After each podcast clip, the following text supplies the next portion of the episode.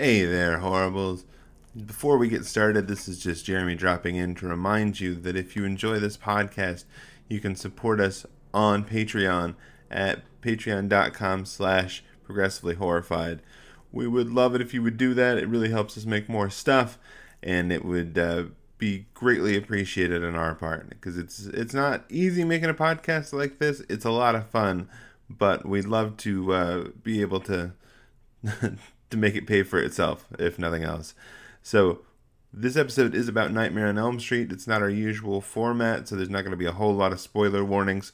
Uh, we are going to jump right into this sucker and talk about one of the best all time horror movies. Uh, so, be ready because here we go. Good evening and welcome to Progressively Horrified, the show where we hold horror to standards it absolutely never agreed to.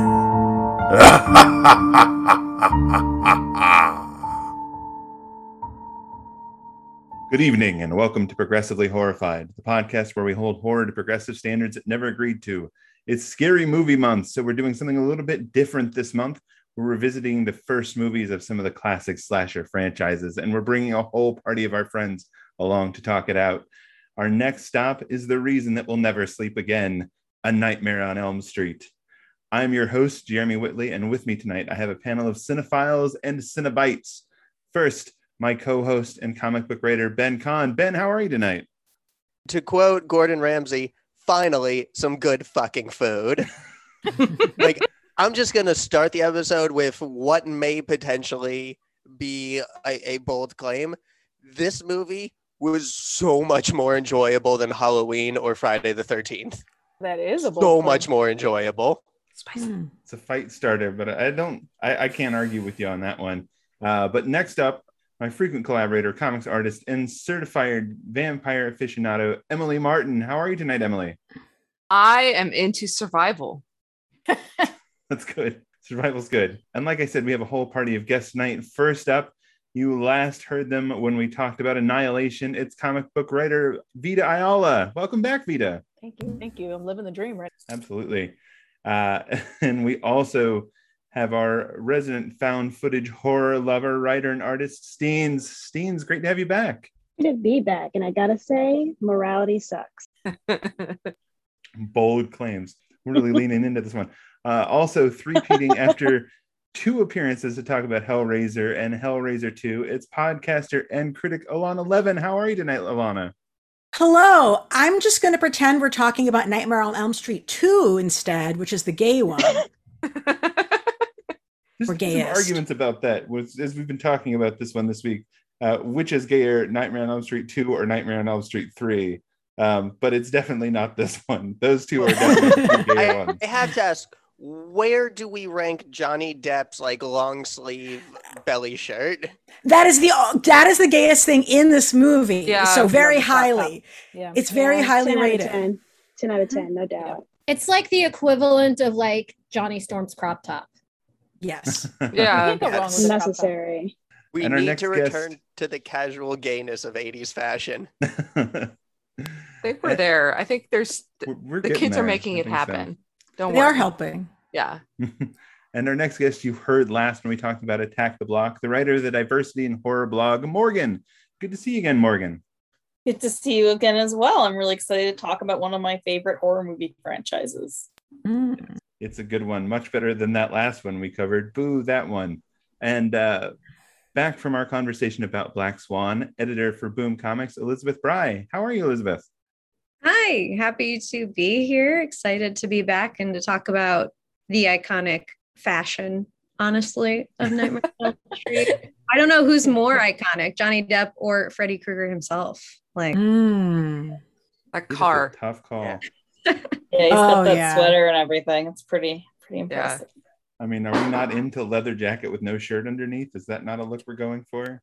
Well, no I, shoes. Is the part. stresses no me out. I did want to ask: Do we have any proof throughout the movie that Rod knows how buttons work? Probably not. No.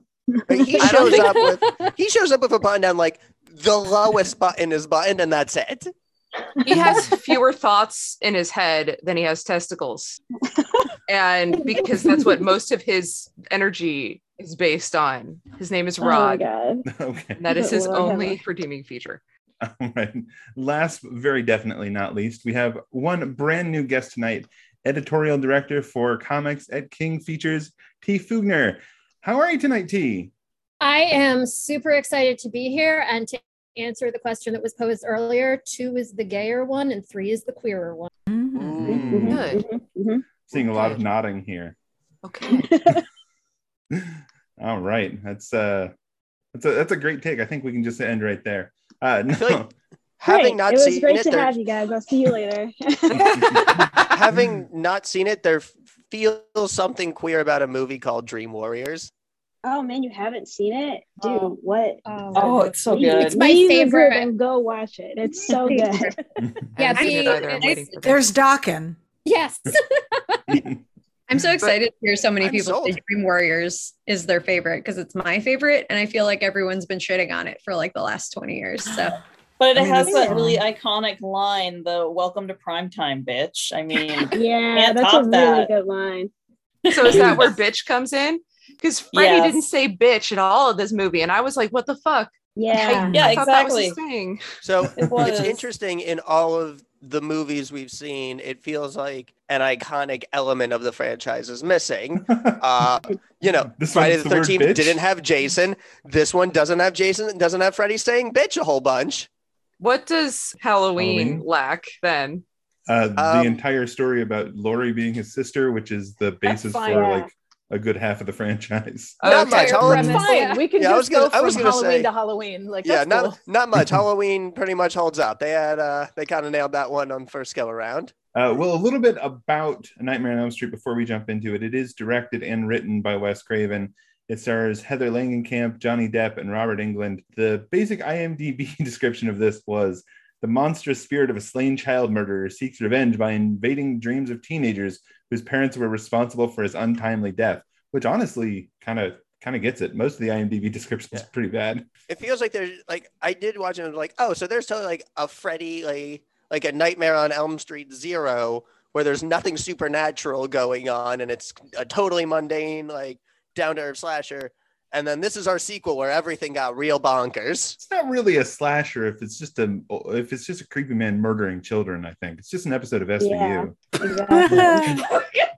so so one of the things that i think is really interesting when you talk about you talk about oh there must have been a prequel that has nothing supernatural in it is that this kind of marks this massive paradigm shift in kind of the slasher movie genre where you go from things like halloween and friday the 13th which have these at first at least have these not super not very supernatural and kind of straightforward slasher plots to oh shit somebody's attacking us from dreams and it like completely changed it completely changed the direction of slasher horror for most of the 80s which I, I Mhm. personally am very happy about Yeah, I think Halloween Yeah. has a just a tinge of that because it's like they keep insisting like, oh, he's evil. He's just pure evil. It's not that he's there's anything wrong with him. It's just there's just nothing behind those eyes. It's just evil back there.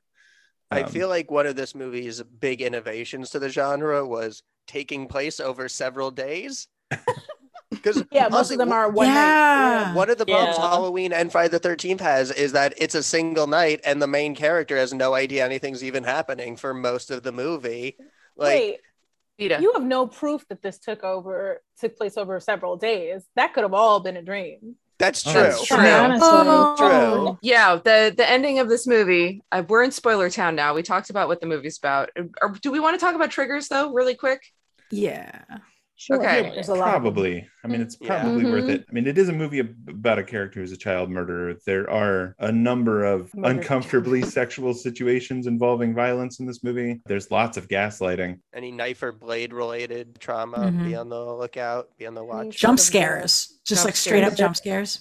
Yeah. Underage sex, considering Diddy Tina cop. is 15.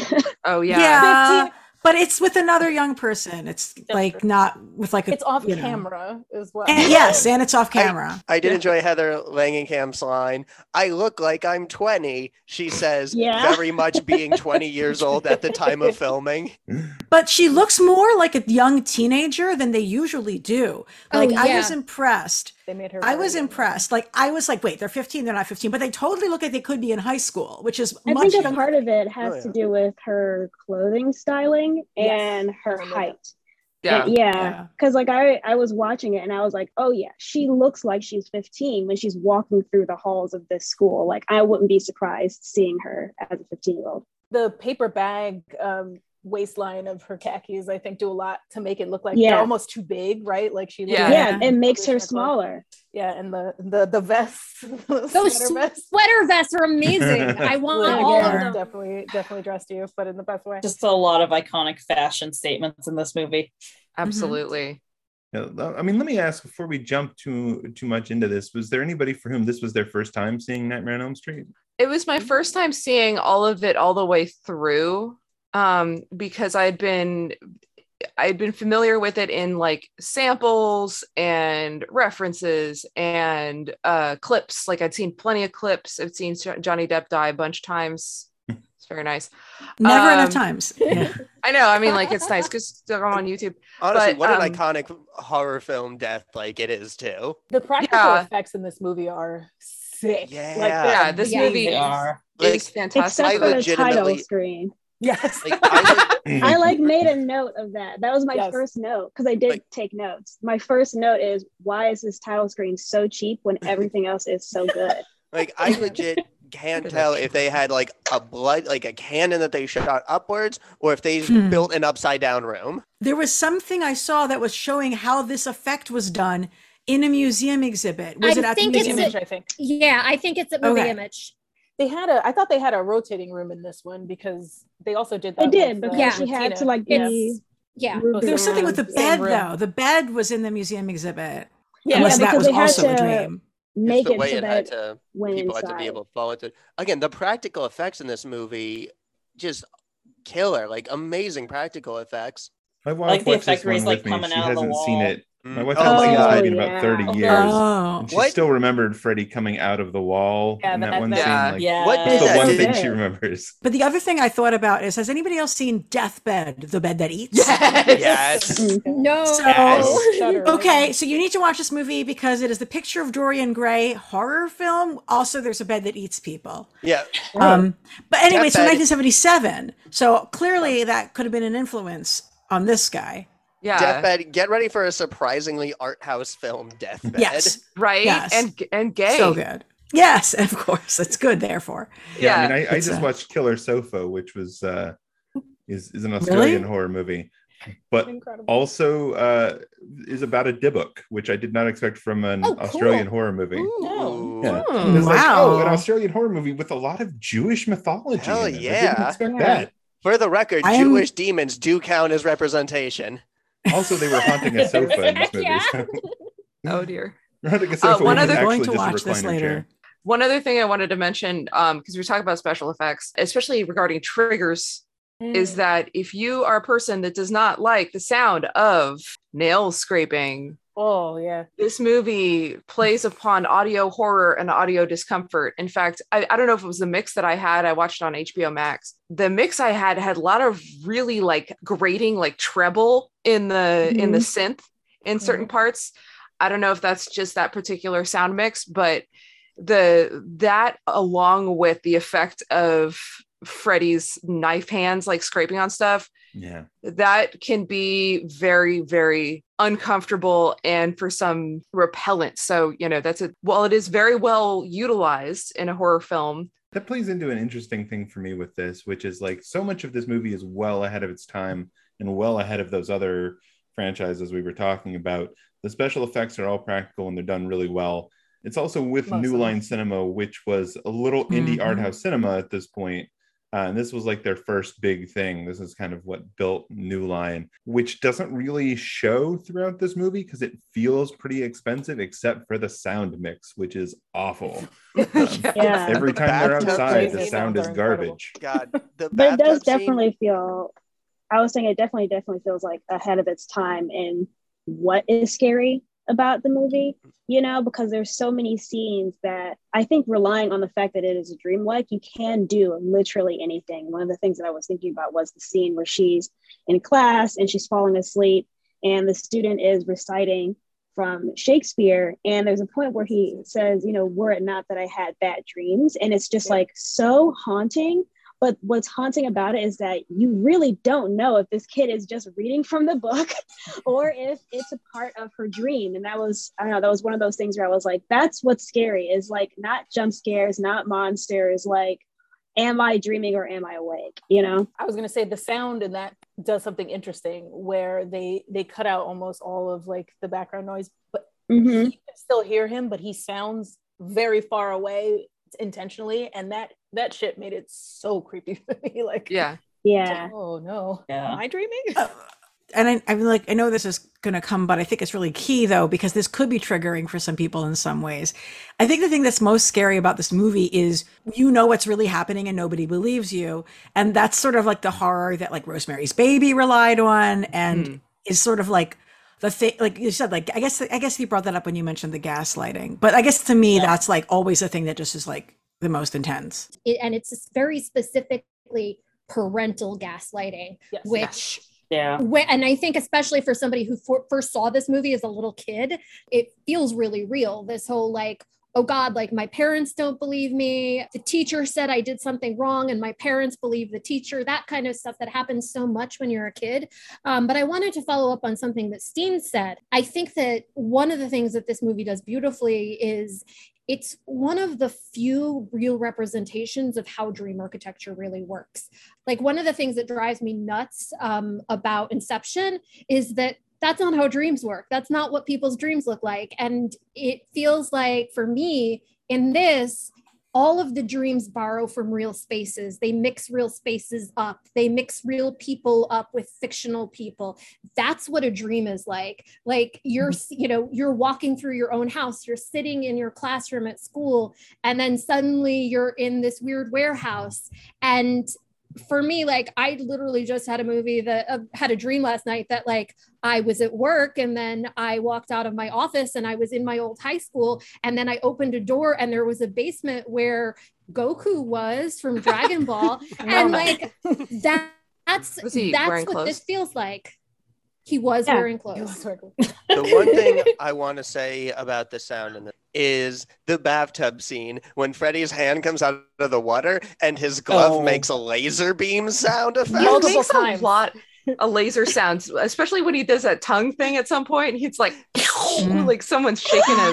Every laser sound is amazing in this movie. Yeah, the, the synth soundtrack is fantastic, and then you have the it synth is. soundtrack and the the uh the boiler room, and I'm like, I'm here. I this is where I this is where I live now. This is my this is like so industrial. It's like the the video for this corrosion, but just like the whole movie, but yeah, not. I think the whole movie. what what he was saying is is super interesting to me. Is that like the way that they play the dreams is very interesting because there are several points where people are not sure whether they're in a dream, and then somebody opens a door and they're in that like space of Freddy's, you know, boiler room again, and it's like, oh no, we're here again. That's a very relatable like dream feeling, and then I, I love the way mm-hmm. that like Freddy plays with sort of dream logic in like that first scene that you see him chasing uh the the other girl where like Gina. he has yeah where he has those extending arms that just sort of oh keep God. going yes! out oh, yeah Freddy's yeah. magic spaghetti arms and then he runs the craziest fucking run I've ever seen after her yes. like his pants were down somehow like his legs were yeah. not like uh, like stretch Armstrong is the double dash on it was double dash.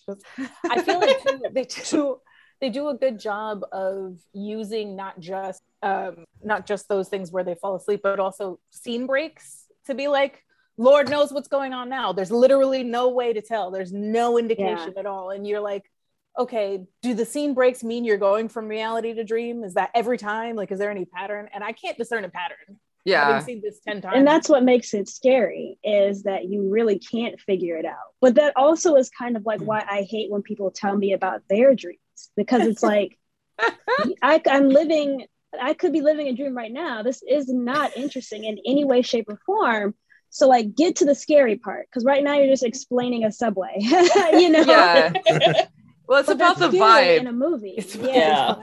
I Yeah. I like that you can't really tell like if it's dream Yeah. or not.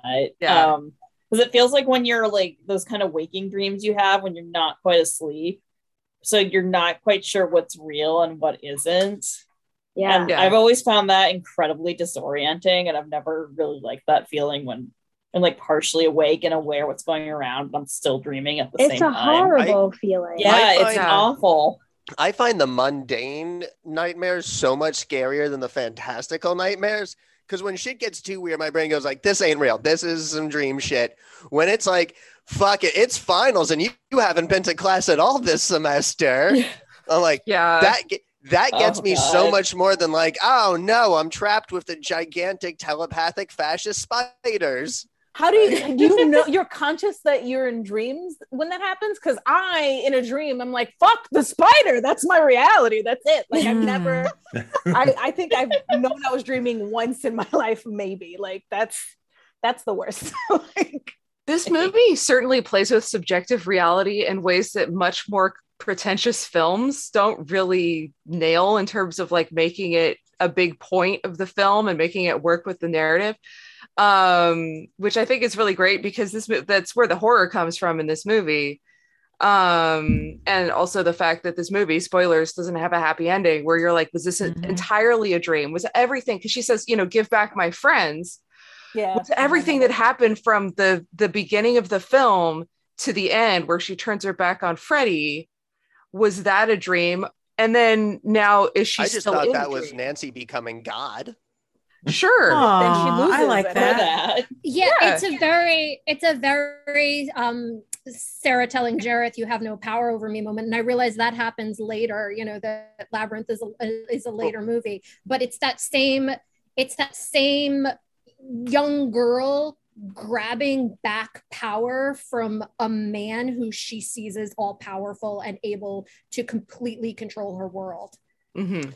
So I Absolutely. If I can skip ahead all the way like to the ending ending, because that final jump scare makes no goddamn sense to me.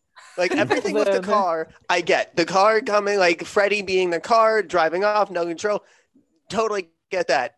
But then the last thing where he reaches through the window and gets the mom, like, hey, I know it's a dream, but he's in the car, he's the car and in the house, and also is the mom real? Is the mom like actually alive, or is she just part of the dream? In which case, why are you just attacking a random dream figment, Freddy?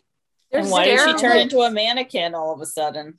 yeah we, we do know from we do know from the second movie and i know that's getting ahead of ourselves that, that her mother was murdered um that's Yeah. there's a- because that's why they decided to move um so that's you know so we know that her mother was actually murdered after the events of the movie took took place Okay. um but whether After, whether right.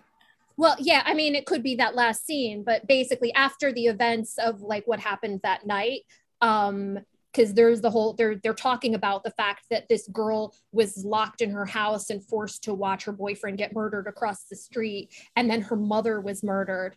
Um, we get like the we get like the the like normal person interpretation of what happened, but we don't really ever find out like exactly what happens in that last scene. Do we ever get I the think it- sequels? Like, does Rod show up and he's like, "Hey, I'm alive again"? No. Oh, No. God, No, yeah. Nancy, I- Nancy Rod pops is back up in three, but everybody else. I do think that that dead. scene is like so I think of it like this. We know that Freddy is going into the dreams of the kids of the parents that killed him. yes So I feel like what is the difference between Nancy and the other kids that he killed? The difference is that her mother told her what happened. So Yeah, I feel yeah. like that's a pretty logical reason for Freddy to want to kill her in every form, dream or otherwise, is because she interfered Mm. like hella. yeah That makes Yeah. sense. Yeah. Also, I do appreciate uh, the mom's utter refusal to use a cup in this movie. oh fuck Straight that! No, she's an adult. Okay, When- she this is when her she house. wakes up, when she pulls out that vodka bottle like it's a teddy bear, I guess that's another trigger as well. Oh, yeah, Oh, yeah. So Yeah. much Severe alcoholism. alcoholism. Yeah. Um, so and like part of her daughter's dream is that mom doesn't drink anymore, and it's Oh, like that was oh. heartbreaking to me though. Like that was Yeah. Yeah. Sad. So there But are three it- endings though, right? Like there Mm. are different endings to this movie. They they all mix and match stuff, but like I think I think they do how you interpret the film, right? Um, Oh. Yeah. I didn't know there were multiple. um, all of them are weird, right? Like there's no normal part of this movie. It- um, Like, if any slasher franchise was to ever get like the Silent Hill dog ending, Nightmare on Elm Street, little control room full of like this my is God. You know, I oh, I kind of feel bad for the mom in this almost. Um, I know she like because like she did this horrible thing and she's trying to cope with it, um, which is probably why she's drinking. And she she really feels like she's doing her best to protect Nancy and help her, but she doesn't know what's going on because at this point the parents don't realize that Freddy's coming back in the kids' dreams. Well, speaking so of she's parents, just seeing her her kid like go insane and she's like trying to help her. And Yeah, I like that she goes to get- point too. Like the whole Yes. beginning of the Yeah. movie, she's super like m- you've never seen this in a movie before, like a horror Yeah. movie. The parent is like actually supportive until until suddenly. Yeah, and she like Yeah. takes her to the hospital and tries to get her help, which Yeah. like instead of just blowing her off and being like, "Oh, you're just being dramatic." Also, not Yeah, a, it's not a me away. particularly huge role, but do want to give a shout out to our old friend Charles Fleischer, who we last saw in Demon Knight and Mm. plays the sleep doctor here in this movie. Ah, yes. Ah. Yeah. Why wouldn't she No, I- tell the other parents? Like that. That would be my the other parents thing. are garbage in this movie. Yeah, I really especially wanted. Garbage dad. in the past This was- too, right? This is something I know I- Elizabeth wanted to talk about. Yeah, was I wanna hear what the other parents. say it. I I just feel like whether you are garbage or not, if we together murdered somebody, we got to put that to the side. you know, Yeah. it's a very it. You know, like we need to come back and take care of this fucking business, okay? Because this was our business. I don't know. I just feel like it's that's what you do when you collectively kill an entity. There was no black parents can- here for a reason because black people have been like, no, he's killing people in dreams. Like I believe you. Like it's We- done. Let's figure this We out. can all Let's agree go. that John Saxon absolutely has "I burned a man alive" eyes in this movie. Yes. this was one of the things that I told Jeremy that I specifically got hung up on when I watched this movie. And part of it was because I was rewatching the movie. So I knew already, I, I think we all do by this point because it's a movie that informed every horror movie possible at this point. But like, you know, I knew from the beginning that Freddy is mad because these people murdered him. And yeah, the weird gaslighting, the fact that she keeps saying it's this guy named Freddy, and nobody seems to want to acknowledge to her that that's yes. a name that they know and that they recognize because they did something horrible to him for the vast majority of the movie. And only one parent ever acknowledges it to her, like Yeah. throughout, is bonkers. And then I also, I don't know what this is trying to say because we have like, we first of all have a final girl in this, and that's awesome. And Nancy rules. Like, she's the coolest character. But every mom, particularly in this movie, like sucks in a different way. Like, Mhm. like we've got like Nancy's mom herself, who is an alcoholic, who is not even like functional at this point, like cannot take care of her kid, is doing her best, but like is failing. And then we have like Tina's mom, who is like completely checked Oof. out of parenting, isn't even present when her kid gets murdered because she's like run off to Vegas with a boyfriend. Yeah. Got like that like weird, oh yeah, this mom is like this mom sucks because she's like kind of slutty and like whatever. And then we've got uh what's Glenn's it? Yeah. yeah. Um How And- does No, Glenn's I mom don't know. suck I though? think Glenn's Glenn's Well, mom Glenn's knows exactly parents what in to do.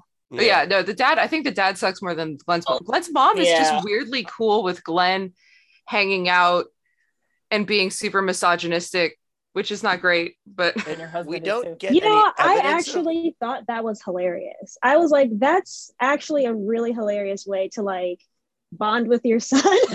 I I don't. don't know. I just I, I feel like if I were to, even if it isn't a joke, if I were to joke about like, why do I need to listen to this person speak? I'm only looking at them for their body.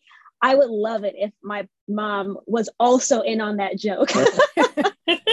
I want And we don't get any direct evidence of how he sucks, but for about four seconds, we can see Rod's dad, who looks like a really old Elvis. And I need to know everything about this man. his, his mom was Uh. Well, that connects to some of the interesting like class politics of the movie that you sort of see, right? Like while Nancy's mom is an alcoholic, she also clearly is like a professional, right? Mm-hmm. And I kind of wondered with her, her being divorced from her cop dad, there's a bit of a diehard sort of look at that woman trying to have a career. I'm just a hardworking cop and I really should have a bigger role in my child's life. Except this movie is sort of like, yeah, but you suck, so fuck you, and also fuck the Yeah. cops. Slasher But, films like- sure do Her love their fangs going on, useless cop dads. Like I'm So used to cops useless. being Accurate. useless, but like the cop dad is a weird is like a recurring device. I mean, you know and so but but the mom is you know she's wearing her like 80s lady business outfits meanwhile oh my gosh the first girl who gets killed whose name's escaping me her mom is clearly working class like their family is clearly struggling economically in a different way and the boyfriend who doesn't know what buttons are for example like his dad he's got an aesthetic. You're like okay he's like his dad is like a greaser now in older age. Like so it's sort of the story is centering itself around the character who's the most middle class and her surroundings which is i mean a combination of one making assumptions about who the audience is going to find most identifiable i think is part of why they're doing that for her story and also sort of s- justifying why these are the other kids who got killed first I'll- Mhm. I would say that it might, it might, well, yes, but also there's something to, we usually expect these middle class kids to be pampered and unca- like not capable. And so to Mhm. flip that, I thought was really interesting. I, I think that you're right, Mm. but I also think that that, that flip is interesting, in ter- especially because it's a girl, Sure. right? Um, I think Yeah. it would not be as interesting if it was. Um, I Mhm. wanted to also go back to to Nancy's mom and something that really struck me this particular viewing. Um, which is she seems really supportive and put together and like totally on top of everything until the hat comes and then she falls apart immediately. And so Yeah. like she seemed to like, okay, this is a real world problem that has nothing to do with me. I can support my daughter. And as soon as that tangible evidence, like she knew what was happening. Like she already knew. She believed it. And that's why she went off the rails, right? Like I feel like you're it, it was such a sudden change um, that it was really jarring to me. And I was like, okay, maybe maybe it's the hat with his name in it. Who puts their name in their hat like that? Also, It's it's a it's a yeah, that's how you don't lose it, and Yeah. it can come back to you. They know who to give it to. Look, People who were murdered in the all 70s, your- I guess. That's the first thing you do for any of your murder outfits. Make sure to put your name in it. Just in Yeah. case you leave any clothes behind, the police can return them to you. I mean, I was honestly considering embroidering my name on all of my clothes recently. So I Yeah. have to say, maybe this is just Oh. post CSI talking and everything about clothing fibers, but I'm like, man, doing crimes in a cardigan, bold move. oh, so two things. First of all, Torrid has that shirt on, has that sweater on sale right now. So it Mhm. is obviously only in plus size curvy body sizes, which is awesome. Um, but yeah, Torrid Torrid has it on sale. Um, so if you have ever wanted your own Freddy Krueger sweater like I did, um, you can purchase one. Um, end of end of commercial. Um, so going back to what Vito was saying, uh, it's it's a really um, it's really a classic trauma reaction. It's played like a trauma reaction. Um, I have PTSD. I know what a trauma reaction looks like because I have had them. You get this one, you know, you can be totally chill with everything. And then you get this one thing that you might not even realize is a trigger. And suddenly, like, just everything falls apart.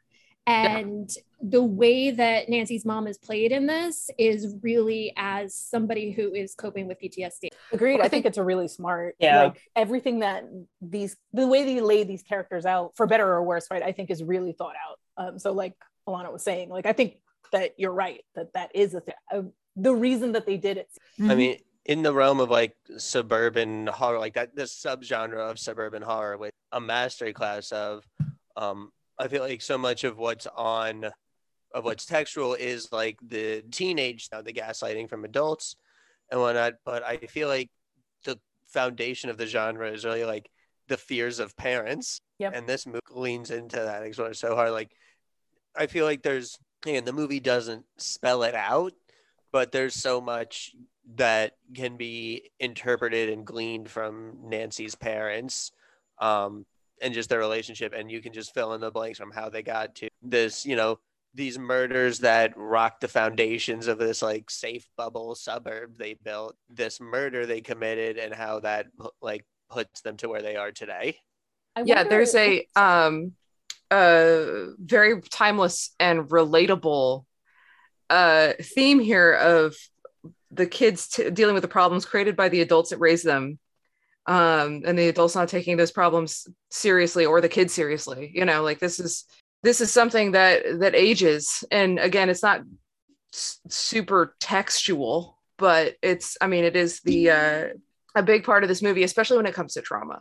And Um, I, I feel like is an amazing horror shorthand to have the dad who started stuff but doesn't believe anything you say also be the cop that doesn't believe anything you say. Mhm. yeah It's just like Yeah. just get both of those out of the way. yeah that's Yeah. just efficient writing right there well and regarding the trauma um i mean there's that but like we have the the relationship between the adults and the kids we have the relationship with the families and the community we have this this dark community secret and um we have the adults kind of not dealing with it you know they they literally buried it. Again Um, bold innovation to combine useless cop with the chip.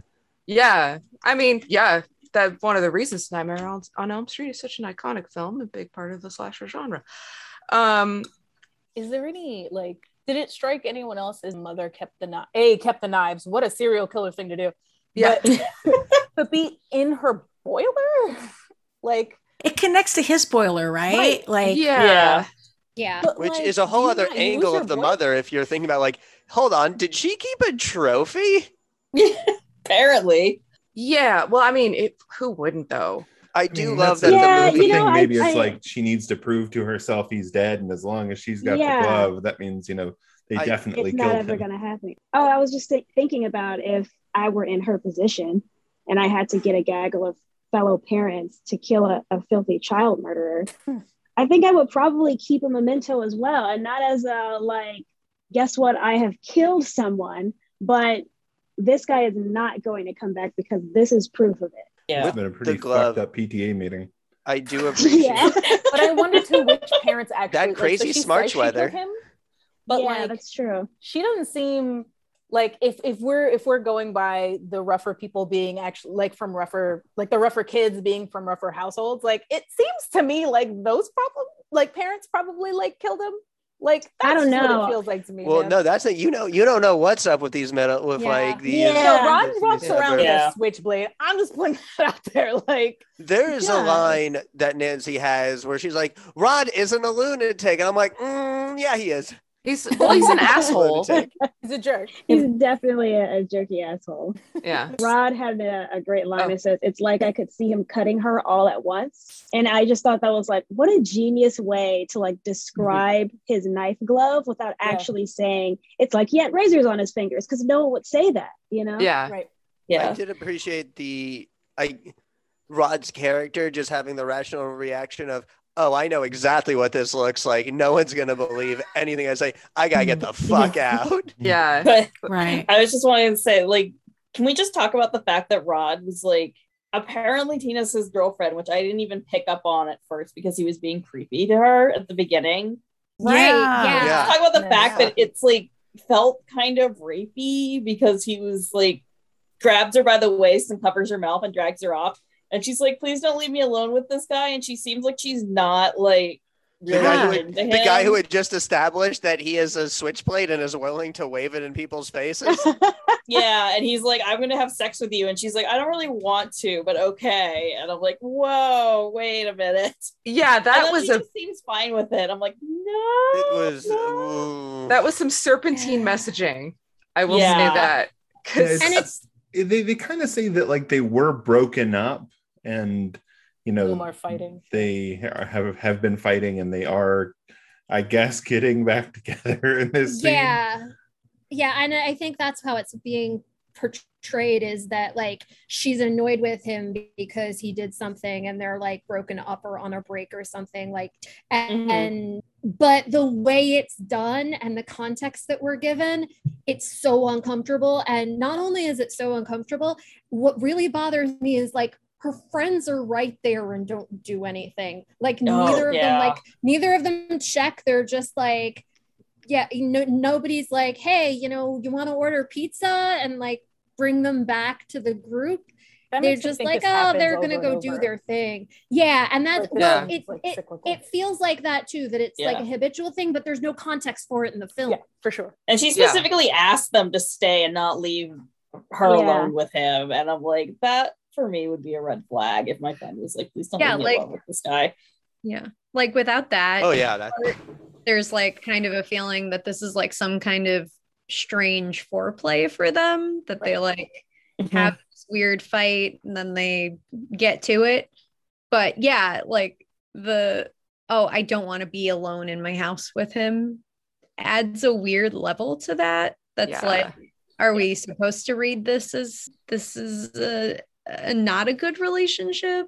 Or it just makes me up. wonder Yeah. like what what did people who watched this when it came out think because Yeah. we're watching it now and if someone said that to us now we'd be like she needs to be away from him but i i feel like no It one is going like it was not played like that i don't ah. think i don't even think wes wrote it like that Yeah, i think I'm it was all about supposed to be joking you I am know? worried Yeah. about how 80s audiences took that scene.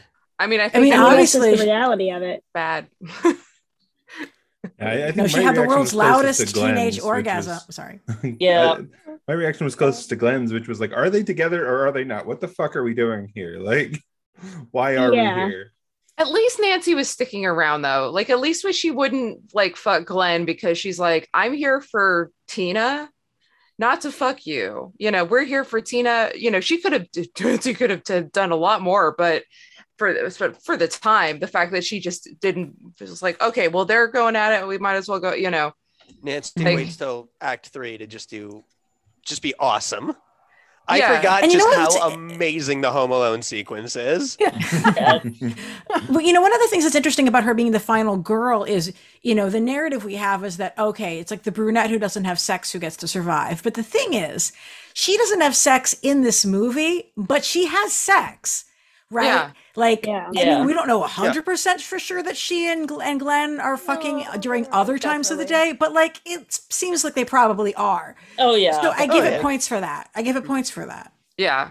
At the same time, like the way they dress her, I know we talked about this earlier, like how much they like aged her down with her clothes, but there's also something so virginal about the way she dresses. She looks almost like she's in elementary or middle school, based I- solely on her. you outfit. know they did the same thing with uh what's her face from scream what's what's the main girl's name starts with a Nev Campbell.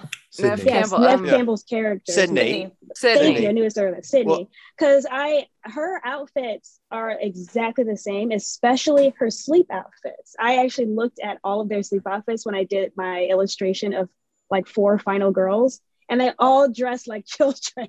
Yeah. it's wild. I thought that yeah, the costuming was wrong for her character because she clearly should have been in a mask and a leotard. Because when she hits Freddy with that chair, that is some straight up WWE shit. Right there. I just love him like He still falling down the him. stairs and just getting the shit beat out It's of him. by the- amazing. It's, Like it's great. this Freddy's such a movie is goofball. weirdly He's just, like, hilarious. Brutal on him. It's great. Yeah. The fact that she thinks to do all that stuff, like no one tells her to, like Glenn's advice is, I don't know, Mien, like lucid dream, which is cool. Like I was like, all right, that's that's not bad mm-hmm. advice. But she's already like, anyway, so I'm gonna fucking set traps for my house. I better let my mom get blackout drunk so she doesn't fucking set off any of these traps. But Right. Yeah, Glenn's like, I've- why are you reading books about survivalist stuff? And she's like, because I'm into surviving, Glenn. yeah, I want to live. yeah. yeah. Don't So want to Nancy- die. Nancy fucking plays to win. one of the Fuck things that I really liked about that, and like specifically thinking contextually about responses to other more recent movies, um, is how much it's just she's not like if you made that movie now you would have had to spend 15 minutes at the beginning establishing that she was super into survival and had taught herself all these skills and she had taken like an electrician course and knew how to rewire things.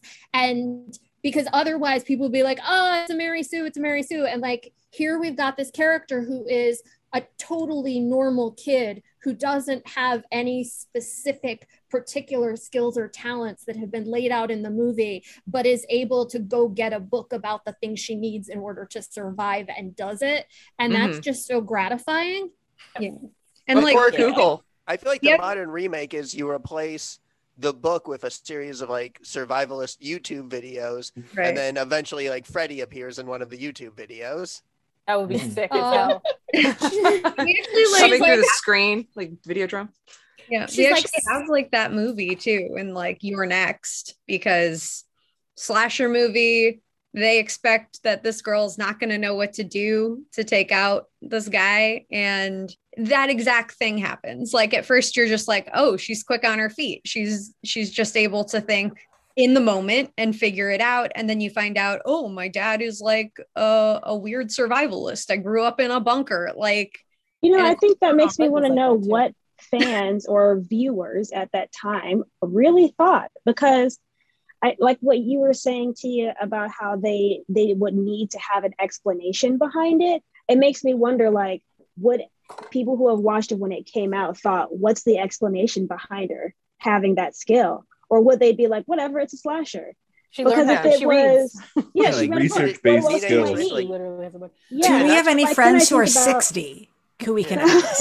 I feel like I That's, I need to know. that's Well, I was just saying that it, it feels like the only reason now that we want that backstory is because viewers now want that backstory, not because the writer feels that they need it, you Mhm. know? Yeah. And so it makes me wonder They're like, here.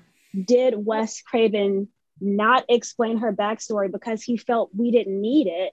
Or was it or did or was it actually in there and did an editor to be like, ah, we actually don't need all that. Just I- let the, you know, Yeah. audience figure it out. well. Did we I mean, like? okay. Is it a backstory? Because I interpret it as like Nancy being like, well. This crazy fucking dream guy is trying to kill me. Like, I'm just gonna research survival, so I have a shot. Like, I thought she was gonna start like setting up like dream booby traps, even. But like, so her, her, her immediately Yeah. thinking about booby traps in her house, though, is very specific, right? Like Yeah. survival in general, and I'm going to rewire things and change doors and all that kind of stuff are two completely Especially different pre things. Home Alone. Like, where's she getting this She's the idea? blueprint. Mm. She's the Yeah, blueprint. yeah, yeah, yeah. Yes. I wonder if it's like so it kind of is implied that some of the her attitude and some of the ways that she acts is because of her dad and that they clash a little bit. And I wonder if being a cop's daughter is the context that people would have had, where it's like that's I much more of a common thing seeing it around.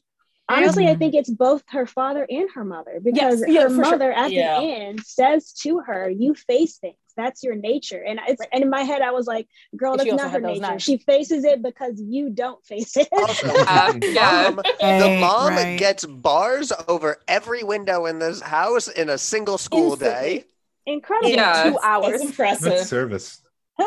Yeah. I mean, a lot of people. Uh-huh. Nancy herself sets up all those traps in like 20 minutes. One of them has to swing open for the fire escape. That that house is not to code now. Yeah. They all have to The move- they all have to move. Like, come on, like this is there's no way. They all have to move. I- Also I the feel where like it the burned mom down, would be too. afraid of being trapped in the house too. Like, girl, Yeah. like it locks from the inside, like or with a key now. Like that's illegal, illegal. Like that's triple illegal. Yeah. Yeah. And the fire safety does do her in the end in one of the person. Well, not li- Well, really. I gotta say, but- with the fire, like that was so much actual fire on the ground, and Heather Langenkamp looked actually barefoot, walking And around all scared. that ground the fire. fire walk is like intense in this Plus, one. however Yeah. much hairspray you need to just have a hair in an 80s movie. Dude, she Yeah. was like more hair than human. I drew It so was. many versions of her while watching this where she it's just mostly hair. You know? It's Yeah. great. You She look at gets your that, that and you're like, streak. Oh, hmm. Oh, Dude, when she goes gets eight- that streak 80s is so road. good. Yes, the streak is so good. It's Yeah. like It's It's got like- chunky highlights. Um, it's Yeah. but it's like this sign that they always give to like older men that they're very stressed and that something terrible has Mhm. happened in their lives. So like giving it to a teenage girl in this context is amazing. And her hair gets bigger like as Oh, like yeah. She's like character. As like levels worse she things happen. She's rogue. She's it's rogue, just right? like it just Yeah, like exactly. gets bigger Okay. and like it's like containing all her rage. It's great. It's like a I always, Miyazaki like- thing The, where they Yeah, the the feelings I had when she said, "Ah, I look like I'm 20." I was like, ouch, really?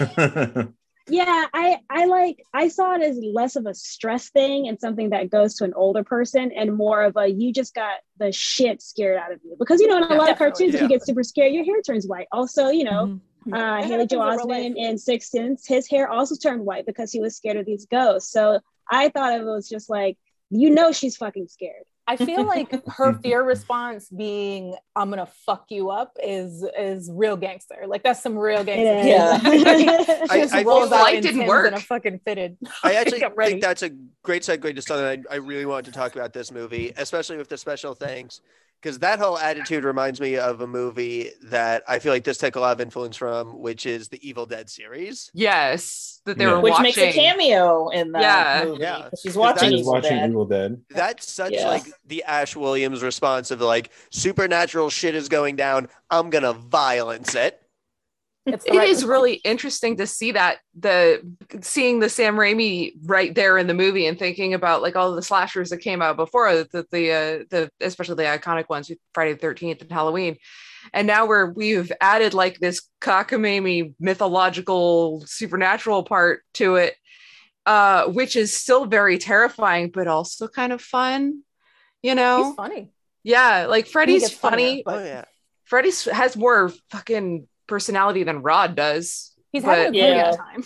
I I mean, mean, I disagree with that. that's is- the the whole first reason. movie, in the first movie, No, overall. no personality in that movie. He has more personality than Rod. I He, he has a good line though. His good line is uh, is the uh, it, it, I felt like some of his early reveal in the movie wasn't that strong, which is shocking because like it's all about the the middle, the immediate bad guy reveal until Yeah. he says, "This is God." That is a fucking opening line from your bad guy, right? like, and I don't think he, other than the tongue coming out of the phone, I don't know that he quite touches that again this movie. Well, he but does do the a I am tongue God thing. is like Freddy does a lot of like physical body comedy in this movie as compared to like Again. jokes and yelling bitch at people, which he Yes. does in The- later movies. The falling he's got down the the, stretchy arms stairs. and he's got His popping out line- of you know tubs and walls and things like that. That that's That- one I of mean, the that was- that's funny and funniest man falls downstairs that I've ever seen. Man falls downstairs on It's fire. So way, it's way brutal. better than Bowie falling down the stairs in The Hunger. Way Aw. funnier stair Mhm. falling. I mean, I think everything that he's doing is funnier than what David Bowie does in The Hunger, but I am I am sorry to just remind us about the Hunger. controversial opinions. I was gonna say, but I think like one of the things, and you know, like I yeah, I don't feel like Freddy's personality as the character that the iconic character he becomes is like fully formed in this movie, but you Right. see elements of it beginning to build and like what ends up hap- like one of the best things that ends up happening with Freddy is and part of it is also just Robert Englund who who is you know just like incredibly charming it you get to this point where like everybody likes Freddy more than they like the teenagers he's killing um, Yeah. you know Well, His and best uh, iconic thing is the got your nose, and then he fucking. I, Oh my god. That's so much, and it's just the part of thing. the the whole thing with like the killing in the dreams. Like, I especially noticed like Halloween and Friday the Thirteenth. It's like okay, a lot of throats getting slashed and people just getting stabbed, and it's a lot of just slashing and stabbing. Like with Freddy, like every kill is like this like carnival ride. Like, what's Yeah, he gonna do playful. I next? mean, we do start this film with a DIY sequence of Freddy crafting, so you know. yeah. Which what a favor to the That's a good point. cosplayers, just showing you how to how to make the cosplay in the movie. Very like very uh considerate like that. Well, we've been wanting, honestly. Freddy in the boiler room is ready for Maker Fest. But I just think instead of like Absolutely. killing kids, he could have started a YouTube crafting channel. hmm just a few we decades. encourage you all to take do this it route. If you feel like killing kids, just start a YouTube crafting channel instead. Yeah, and make them knife gloves, you know, Yeah. for for fun. Do we think that there Um, is like so like the whole knife hands thing? You know, this is post the introduction of Wolverine, but pre Wolverine being super ubiquitous in our culture. Do folks feel like there's any kind of connect? Do we think Wes Craven reads X Men? I guess is my question. Yeah, don't know. totally. Yeah, he's, he's definitely. hundred known I mean, If Dream you watch Warriors his is Evil super Dead- X Men. I've Yeah. between Does that have knife hands in Evil and- Dead? And between the knife hands and the healing, I've heard It has Wolverine a described chainsaw. as a slasher Chainsaw. villain as a superhero. I feel like I, yeah. the knife hands in this is more like it's like bad touch to me. Like I think that that's one of the things that was Mm. left Yeah. over from that version. yes. Where You're just like, yeah, that's Yeah. It Yeah, was and like either that or he read X Men and it was like, but wouldn't that be scary? or both. Yeah. Like, it could be Yeah. I like to think it was very. I like to think like X Men Fanag. It was like we're doing half a Lady Deathstrike. Oh my god. Was Lady Deathstrike in the comics at that point? oh, I don't think so. Uh, in '84, is this '84? Yeah, 84, yeah. May. Ooh, that that sounds No. right. I have to look it up, but it was the Yeah, 80s. someone- It was 83. in the '80s. Oh You no, had nope, not as Lady Deathstrike. Nope, not as Lady Deathstrike until Yeah, ninety yeah. six. Okay, Deathstrike lad. Um, in this. maybe yeah. maybe then you know Claremont read uh, watched this movie and was like, "This is good." Yeah, well, also we got the hair streak, right? Yeah. We got the knife hands. circular. It's all. Oh my god! Someone saw it was like, Claremont, you gotta see this movie. Just just watch it and Well, you'll we know he stole shit was like- from everywhere, like literally Yeah. every like the Hellfire like club, like everything in that. You're like, I know what you were watching. Like I I'd like to think it was like what- it was like in Back to the Future. It's like, hey, Clem, Chris, it's me, your cousin. I got that hot new '80s hairstyle you were looking for. Whew. Alana, Um, please, Alana, please. yeah. yeah, a lot of wants to talk about people being barefoot Oh. in this movie. Okay. So, not to get too back to Die Hard again, but one of the other things that's n- sur- surprising in this movie is how much people are not wearing shoes, which I think is interesting because when you sleep, you don't wear shoes. I mean, God willing. Um, and also when you're dead, you don't wear shoes. I think. I like. I don't know. Do we not? Right? No. Wait, No, it's you wear shoes I don't know what dead. I don't know what they do. I don't. Wait, we it's don't- been a while since I was shoes. at an They, open they casket. fully dress you, and that includes the shoes. Yeah. Sometimes Unless they they're cremating off you, but shoes. usually they have you in clothes when they cremate you too. And I know way too much Yeah. about this. This is Well, You, helpful. you know I- enough No. about it that you answer the question. So but there I'm putting it Exactly. out there. I want to Um, be barefoot. Just get a real nice suit, but barefoot when I die. there is Just weird people out. symbolism there is symbolism in removing shoes um and i only know this because i took a tolstoy class in high school um Mhm. and anytime someone removes their shoes in tolstoy they're gonna die um wow. and Oh. but and it's not just tolstoy like that's a a like common theme of like certain european folklores is that when people like people removing their shoes is like creating a vulnerability Oh, um, true. which makes sense Yeah. it makes sense like it makes sense from a logistical perspective as well right. but that is like definitely a thing that there i don't know that you know it's symbolism that we still really follow today but it was symbolism that was recognized in the 19th century pretty widely I mean, Interesting. I grew up with my grandmother telling me that if you walk barefoot, there are demons gonna get in your feet. So I don't know. Maybe that's widespread. I don't know. Well, that's maybe a- that's Oh, just a Puerto Rican interesting. thing, but Um, I don't know. Maybe there were just demons in your house. I mean, I was yeah. exercised when I was nine, so that's Um, very possible. Wow. yeah, in terms of what? oh wow, Yes. that's a. In, so I guess, geez, how the hell do I follow that up? Keep it rolling. uh, but uh, Yeah. and so not so much in terms of the folklore, but in terms of just the cinema having kind of like a marker of death. It reminds me of the 1920s Scarface, uh, Shame of the Nation, where anytime an X appears, there's about to be a death. that's interesting. Mm. I'd rewatch the Freddy movies, all of them, to see if that's like a reoccurring. yeah. Also, an ex- yeah, I- it was interesting 'cause- that Alana pointed that out because uh, that really bothered Alicia when we were watching the movie, especially the scene. The scene where she runs out into the street and runs to the police station, Mm-hmm. Yes. uh, and it turns out she's dreaming the whole time. So, like, there's Yeah. a logical reason for her to be barefoot there is uh, that within the logic indication of the then? movie. But If I I think it may be an in a dr- indication that she's asleep. Yeah, or or Yeah. other people too, right? Like if like when Rod gets captured, he has no shoes, right? He doesn't have a shirt Right. either, just a jacket and some pants. Yeah. But I Yeah. He apparently like- Kool Aid Manned out the windows. So He sure did. That, that frame was Left a The second story. hole. Speaking of how, like, we find Rod when he's arrested, how we feeling about John Saxon using his own daughter as bait to catch someone that he believes Oh my is God. A murderer of teenage It's so women? upsetting. All He's cops are bad, especially him. Yeah, literally is Such like, you a- shouldn't have been out here, and you're like, whoa. you know, I mean, Yeah, when sucks. you said, "What were you even doing out Yeah. here?" My first thought was like, "So was she not bait?" Like it, it made me immediately think, "Okay, so maybe she wasn't bait, and her father was just. It just happened that they found her because why would he say, "What are you even doing out here?" If she Because if she was bait, I think he was victim blaming basically because he's she's like, you used me as bait. He's like, well, you shouldn't have been out here in the first place. Like, so You should not really you shouldn't have been I like it. usable. Whose fault is it that you were usable as bait? Hmm? Exactly. I don't know. It just it felt very much like uh, a happenstance for him. Like she he saw that she was out of the house and was like, ah, maybe we could use this, you Yeah. know, rather was- than being like, I'm just gonna secretly follow my daughter, you know, Was that like because he seems like the kind of guy who who just wings things, you Definitely. know. or, Oh or like the kind of guy who's like, my daughter's out of the house and she shouldn't be. We're going to use this to set an example for her. Yes, that's Oh, yeah, yeah. Mm-hmm. not Oh, like a, yes. a planned thing. There's no way he went to bed Damn last night John knowing Saxon. she was gonna be bait. There's no way.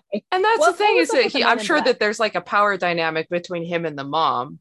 Yeah, I mean, there is Oh, the- actually clearly, yeah. yeah, there's Yeah, clearly that power dynamic clear. now that I yeah, where they're think like something that feels just very 80s about this versus that kind of like you know quasi stuck in the 50s so much in the suburbs was like this is a divorced household like that's She's pretty something firm They don't ever too. Say would be much more divorced either, and they're still like Wait, referring they to each other are. as like they're still referring to each other as like wife and husband. So like I don't know if it's an official divorce or they're just split up. It's a very 80s situation just generally. I don't Yeah. They're separated. I feel Yeah. like they're separated because when they, they when they first encounter each other, they have a very very cold, cold exchange. Yeah, people they still call each refer to other- her as his wife though. Yeah. Um, throughout does? the movie. Yes, he does. Yeah. Yeah. Yeah, Okay. but a lot of super possessive dudes do that. Like that's one of those Mhm. things where when Yeah, that- we when you look at like the character as a whole, that doesn't necessarily tell us anything about the status of the relationship because like if you're the kind of guy who uses your daughter as bait, you also definitely are still refer to your ex as she belongs. She yes, and to also the fact that they have a kid together.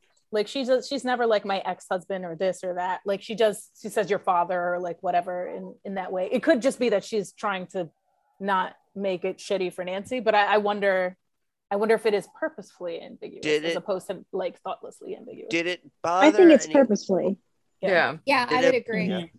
did it bother anyone how often they referred to him Krueger Yes. No. Yes. That was hated that so, so weird much. It's to so weird. It was so it. weird because like I forgot, you know, I forgot that that's that really he was Fred in the first movie, and they only really used Freddy in the in the skipping rhyme at first. Yeah. He calls himself Yeah. Freddy And too. Yeah. Yeah, and then go the further Freddy thing frederick kind of- krueger No. right? Fred I think it, I, Frederick I von think Krueger. it Friedrich, didn't bother Friedrich von Krueger. Friedrich Krueger. Yeah, I don't I think, think it it's a- me because I feel like you have to be closer to someone to call them Freddy. I don't think that we earned Freddy until we finished the first movie. by the end of the movie hmm. Yeah. nancy is definitely on a freddy basis with I him. mean, I feel like Well, he had- Freddy, I feel like he definitely refers to himself at, to the children that he's going to murder as like their pal Freddy. Yes. He's Right. that Right. kind of guy. Yeah, that's Yeah. Right. definitely But only to that. the And we don't see that until Yeah. we finish the movie because that's, That's when right. we know the full story. So until then, he's Fred Krueger, Mr. Krueger to you. It's in his hat. Yeah, but I think that that makes sense. It's on his hat. Well, yeah, and I Mr. that Krueger, if you're nasty. we all should have known that the fedora was a red flag, but the um Yeah. Here, here. Real. Okay, hold on. Let's What talk was about. it? I do want to talk about uh, a bit of a red flag here, which this was the thing that I, I noticed more this time is the toxic masculinity between the two like young men in this. Um, Mm. in that like it is clear from the direction that both Glenn and Rod are also having these dreams because every Mhm. time they start talking about them, both Glenn and Rod like look up like, the the what now? The who with what? Um, Well, Yeah. sounds very familiar. though. but they never admit to it. They never talk about it. They never like try and work it out. They never try and uh, in, they never admit to being scared at all. Rod does. Yeah, Yeah, that's Rod- because Well, guys don't one- have Yeah, dreams. Rod does one As Does far as in eventually prison. admit. Yeah. Yeah, as, Yeah. as far as I know, men do not have dreams. They don't have dreams. They don't have nightmares. That's what Glenn this says. is how women anymore. don't poop. You know, it's it's just facts, guys. Apparently, unless you're Balinese, though, Yeah. Yeah, yeah, sure. which is like that's not a thing. dream masters. Wait, Balinese women do poop? Is that what No. Like there's some combination of dreaming and pooping, and we're gonna figure it out. I hate it. out. It's I hate There's a correlation together. here. Look, But yeah, there, it was super weird when like Tina and Rod were in bed and Tina was explaining her her nightmare and Rod he doesn't answer her question of wait did you see him too? He says guys have nightmares too. Good night. And it's like that's not an answer. Mhm. yeah, yeah. all. Also, she never said that guys don't have nightmares. She never ever even insinuated that. She literally was just like, "Tell me about the dream that I believe you had." You know. So Yeah. Very fucking weird defensive. conversation. Yeah. Well, he's like Yeah. he's like that preemptive guy. defensiveness. And Glenn is in full scale denial. Like Yes. even Mhm. as she is telling him about this and about her plan and about how he definitely needs to come over at midnight to help her with this like he's just like yeah whatever like The i'm not going to pay any attention to this Yeah. it's just a nightmare it's just stupid girl stuff He feels Um, her And he every falls time. asleep. Yeah, every You had time. one Oh, job, Glenn. You had one job. I I think I also had that in my notes. You had I one did. job, Glenn. that was my wife's favorite bit of this movie is the first time he falls asleep up. And and like she yells at him she's like you fucking failure what are you doing all you had to do Yeah. Yeah. was stay awake and wake me up if i started moving and you went to sleep Yeah. It's honestly What a- what some big like mess. v- villain, super villain berating her henchman energy. it really is. It the, is. the genius the genius thing though is that in this movie all like all of these characters and all of their foibles and all of the shit that doesn't line up can still be uh All at a least i don't know if explained is the word but excused i guess because it's maybe it's all a dream all dream. Sure, Mm. right sure. I think um Does it- especially with that what- ending yeah. Yeah. Yeah. What's everyone's favorite scene from the movie? I have a favorite scene. My favorite favorite scene is when she's in the hallways and she's following Tina wrapped in plastic and she runs into the hall pass girl and she's she goes, Where's your pass? And Nancy's like, Screw your pass. And it was like, she was so offended that that hall monitor asked her for a hall pass that I was like, she and that hall monitor have history. No question. Yeah. No question. And then it's just like cool to see the hall monitor go back with the glove in her hand. I don't know. I, I think that scene entirely is like what makes this movie one of my favorites. I, I Mm. I gotta give it to Nancy seeing a man on fire strangling her mom and just immediately going for the like hit like hitting him over the back with the chair. Like it's just the movie being imaginative, creepy, and Nancy being a take charge badass. Yep. Gotta I say just- for me, it's it's uh Freddy's glove hand coming up from the backwater. That's Yeah, sweet. Mm. Oh, that's such a great i was like oh wait shit okay now. It's so interesting like, to like, read about too because like they filmed that by putting the tub inside of a pool. Like Mhm. the tub doesn't have a bottom. They put it inside the pool and then like literally have him diving under her and pulling her into the pool. There's Um, got to be better ways to do that. uh, with CGI like The that's, that's practical- what they do now. No, but yes. Practical effect Yeah, but- considerations they had to have to pull off everything in this movie. It, it's a triumph of that. Like they like succeeded in creating so many imaginative effects that like hell 35 years later still look amazing. Yeah. yeah i really like that pool scene um It's or scary. well the bath scene i guess now it's pool scene The pool scene, Yeah. pool scene now. Yeah, And The- also The when his spandex tongue made a wall laser where noise, that Freddy was pretty great. presses it through above her is easily the Yes. spooky That's a shit for great scene Yeah. where you Yeah. just like Yeah. there and then he like disappears all Although of a I, I sudden. I have to admit that uh, that bit where they where the kid is reading Shakespeare and they drop out the sound beneath him Ugh. and start stretching out where he's like, Oh. And I would count myself a king of infinite space were it not that I have bad dreams. and his it's face like, is totally dead. Just- Completely Yeah. dead. Again, Yeah. So another good. scene I like of Nancy being like kind of take charge and proactive is really in that first scene when she's like, "Well, I'm gonna try to get out of the stream myself. Like, time to intentionally burn myself to force myself out of the." Mm-hmm. Like again, I just love how just at no point during this movie is she passive. Like she's always thinking and being active and like and taking charge. Totally. that shit. Glenn doesn't seem to bat an eye when she's like, "Oh yeah, I burned myself in English class." no one does. Yeah. Yeah. Right. What and the she's still bleeding Funny like later in the day. too hot. that line is like so funny because how do you burn yourself in English class? Is the question, right? It's like, and it's just there, like the statement is line. there without any. Mhm. Yeah, it's so good. Like other than other than kind of like the final takedown scene and the like the Home Alone setup stuff.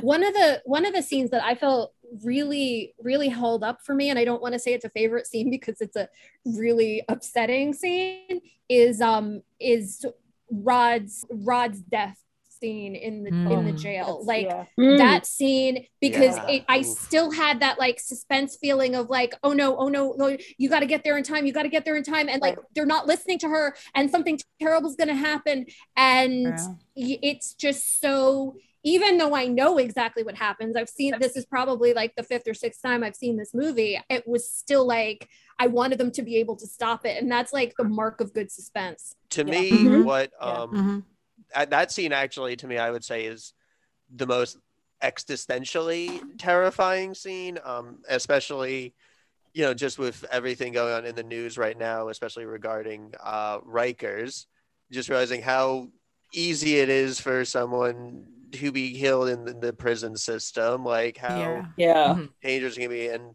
again, without Nancy there to be like, no, this was like a murder, something's up. Like every cop is writing this off as just like, again, how many like killings are just like hidden and buried. And I found Yeah. just very existentially terror, like scary. Yeah, and the uh the the fact they put him in the ground immediately, like there's no investigation or Right. anything. He Yeah. was like Well, put in the ground. like. Hey, With this it's, it's cover-up. over a couple of days, you know. So Yeah. maybe they did do an investigation, but it's like a week later. But Or maybe cops are in Morgan, uh, cahoots what was your Freddy. favorite scene? I I want to make sure everyone gets a chance to say what their favorite scene is. Um, probably the hand coming up through the legs scene. It's it's so sexual and creepy. It is. that and when he's um pressing against the wall and you can see his face and then he just disappears. My favorite scene is the music video for Dream Warriors from Dokken. Well, if we're talking about other movies, then I, my favorite scene would be where the parakeet explodes and Oh the my god! movie. so we watched that this weekend and my husband had never seen it before and we get mm-hmm. to that scene and the for the the bird shows up on on the birds show up on can on screen and he was just like something bad's gonna happen to the birds isn't it Yeah. it explodes into fire because it got cheap bird seed. and that's why you don't throw rice at weddings anymore. Yeah. Exactly. or feed ducks bread. They turn into fireballs. So first is the funeral scene because that priest is fucking brutal. He's that terrible. guy, I was What like, oh, I priest. this guy. Holy shit. Like, This motherfucker lived by the sword. He was bad and he died that a was bad the death. wildest thing to say about a 15 year old who died in a prison cell that I've ever Yeah. heard. Yeah. Mhm. Wow, this town sucks. I have to imagine that that priest priest is like You that move. priest is like on retainer. Like he's a special like police priest who goes around and is like, chaplain for the- like I'll make sure this, per- I'll make the this person doesn't get any sympathy. Real quick, I have seen Catholic funerals that are almost that bad. Sure, we've all been to weird fucking church events. Yeah. That was it stuck out so much to me because Yeah. no one showed Rod sympathy except for Nancy, not even his own girlfriend. like, I mean, he like was Nancy a was the only shithead. one.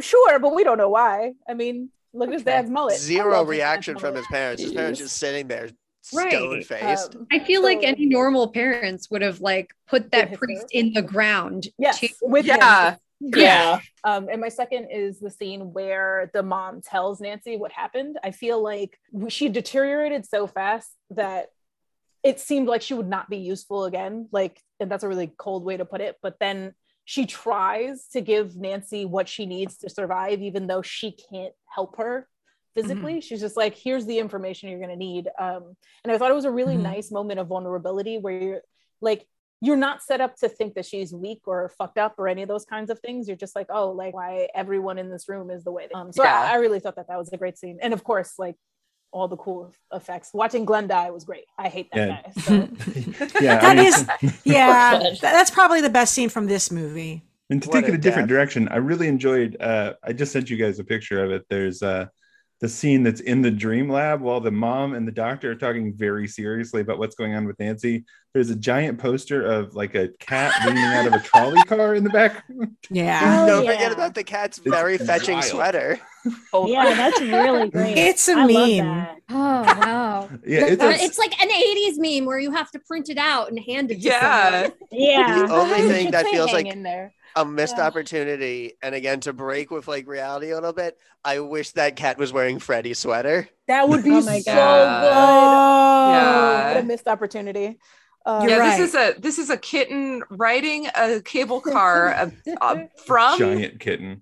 a giant kitten in a, like a Christmas sweater, It's a riding a, printout. cable car up, I guess Lombard Street or some shit with this And fucking this, this very The serious doctor's Bridge. office and this very It's- serious scene in this movie. yeah, and next to printout it below that somebody's dream is what it is.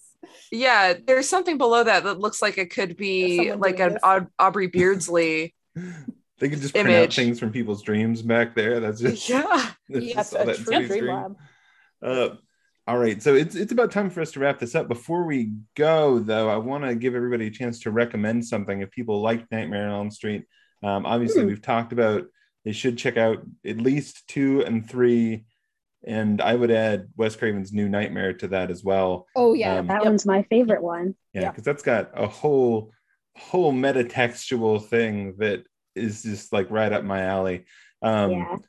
Is there uh, anything else people would recommend that uh, anyone check out if they just love Nightmare on Elm Street? I would definitely check out the um, documentary called Scream Queen: My Nightmare on Elm Street. It's about um, the guy in, who basically plays the Scream Queen in the second Nightmare on Elm Street movie. And not only does it talk about like the horror genre and like gayness in movies, it talks about like being gay in the 80s and kind of his own personal journey and like coming to terms that he was like the first Scream Queen and embracing this movie as being like this gay cult classic. But one I've of the best at cons before. documentaries. Oh, sorry. He, yeah, he's No, I'm he's- sorry. No, no, no. Go ahead. See, I've met him at cons before. He's like awesome. He's the sweetest. I got his autograph once, and like he took a picture with me for free, just because um, we were talking about like um, AIDS research and stuff, and I told him how I used to like do that. Um, and he he's the sweetest guy. If you ever get a chance to meet him, definitely. What's his name again? Mark Patton. Mark Yes. Yes, Mark Patton. Thank you. Mark Patton. All right. I Yeah, so am I going would to watch watch Nightmare 2 and then watch Scream, comma Queen, which is the documentary about that. I am Yes. going to recommend a movie we've covered here on this podcast. Uh, another slasher movie that I think is a well done example of the genre. That's a lot of fun and is stupendously, explicitly, very, very queer. Is Hellbent, Mm. the gay Mm. slasher Okay. film, as it brands itself. But yeah, another really fun slasher film. And then check it. And then if you haven't heard our uh, episode on it, check out our episode on it. Yeah. nice circular plug. Hellbent is available on YouTube, and I don't think it is available anywhere else. So I'm excited. Thank you. I'm Last time I You're checked, it was on the Here Channel's website, and that was the only place other than YouTube that I could find it. Well, I'm gonna say folks should watch Deathbed, the Bed That Eats. Um, I have the DVD because I won it in a costume contest for dressing up as myself at my prom. But uh, I'm sure you can probably access it through less complicated means. I think it's on Shudder. I'm not 100. Percent I think. Um, You don't Sounds have about to enter right. a costume Yeah, contest and like- win to get this. Probably not. But yeah, I would say, you know, if you like 70s horror, which you should, if you like Art Nouveau, which I mean, who amongst us doesn't want to watch a horror movie about Portrait of Dorian Gray with Aubrey Beardsley style interstitial art? Like it's it's it's just really great aesthetic. I don't know that it's really great anything else, but it's really great aesthetic. Isn't Aubrey Beardsley's ghost the narrator?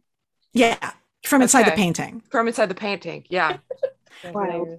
Uh, I guess I have two. Uh, one is uh, whatever Jason movie, whatever Friday the Thirteenth is where he goes to hell. I don't remember which number. Oh, yeah. is. That would be That Jason one Goes is- to Hell.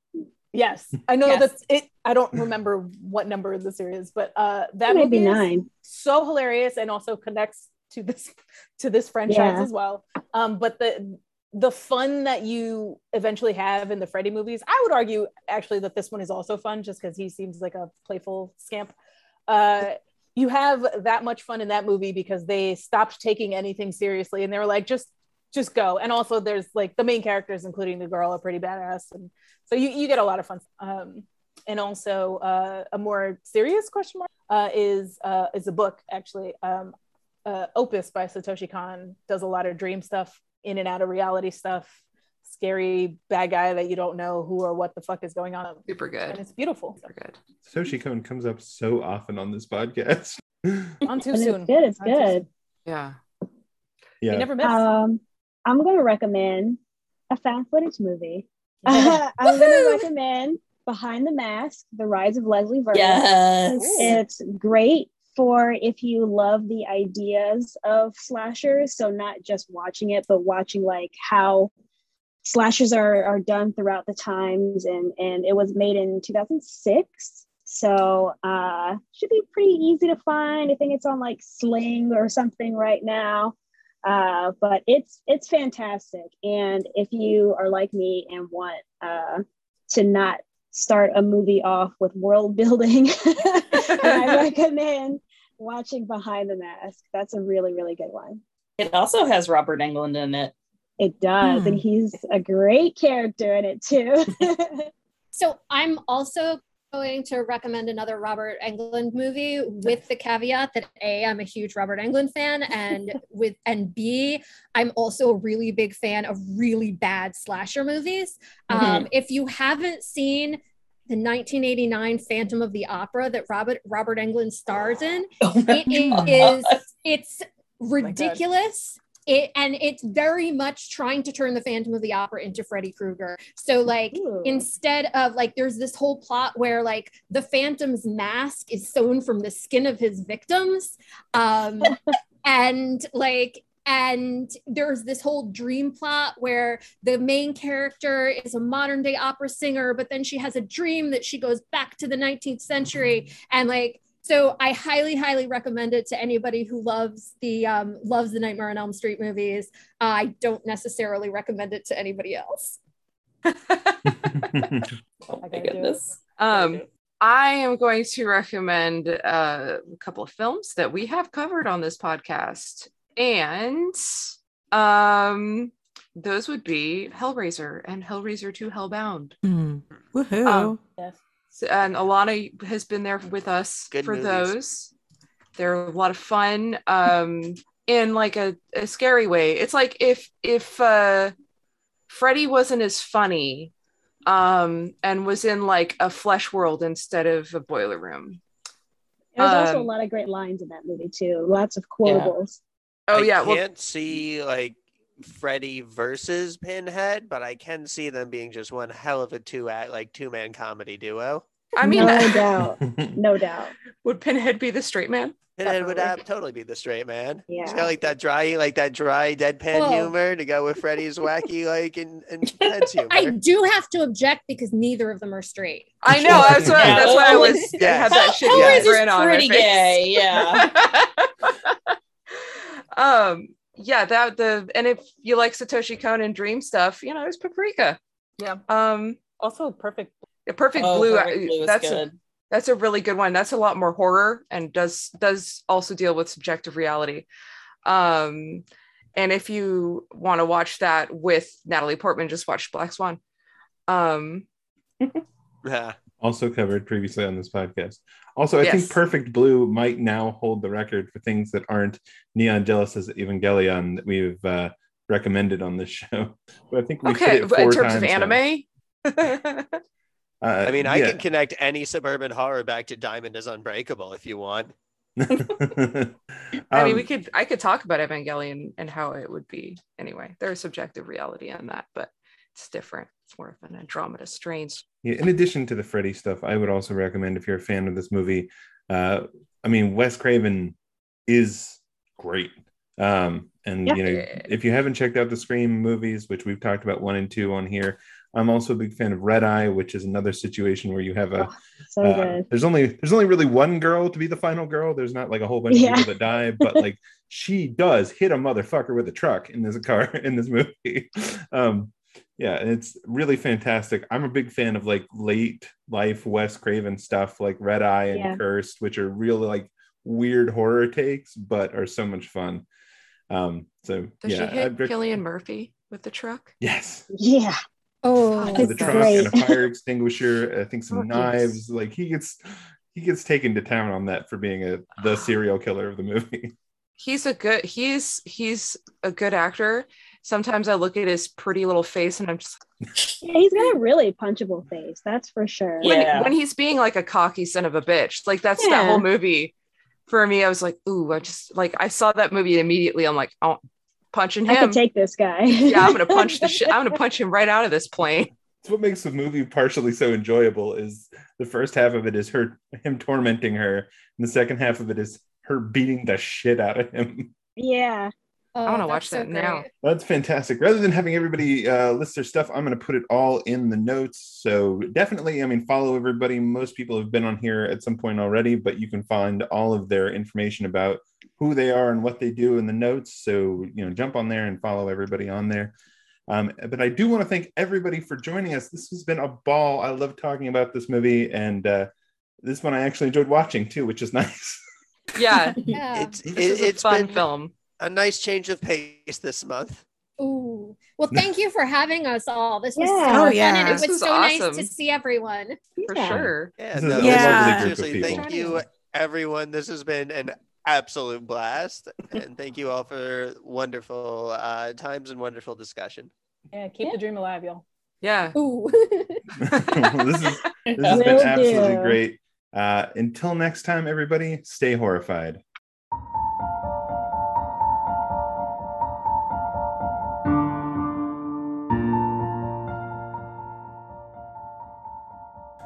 Progressively Horrified is created and produced by Jeremy Whitley. This episode featured Jeremy Whitley, Ben Kahn, Emily Martin, Tea Fougner, Elizabeth Brei, Steenz, Morgan, Vita Ayala, and Alana Levin. All opinions expressed by the commentators are solely their own, not intended to represent the intent or opinion of the filmmakers, nor do they represent any of the employers, institutions, or publishers of the commentators. Our theme music is Epic Darkness by Mario Cole 06, and is provided royalty free from Pixabay. Support us on Patreon or contact us on Twitter at Prague Horror Pod or by email at progressivelyhorrified at gmail.com.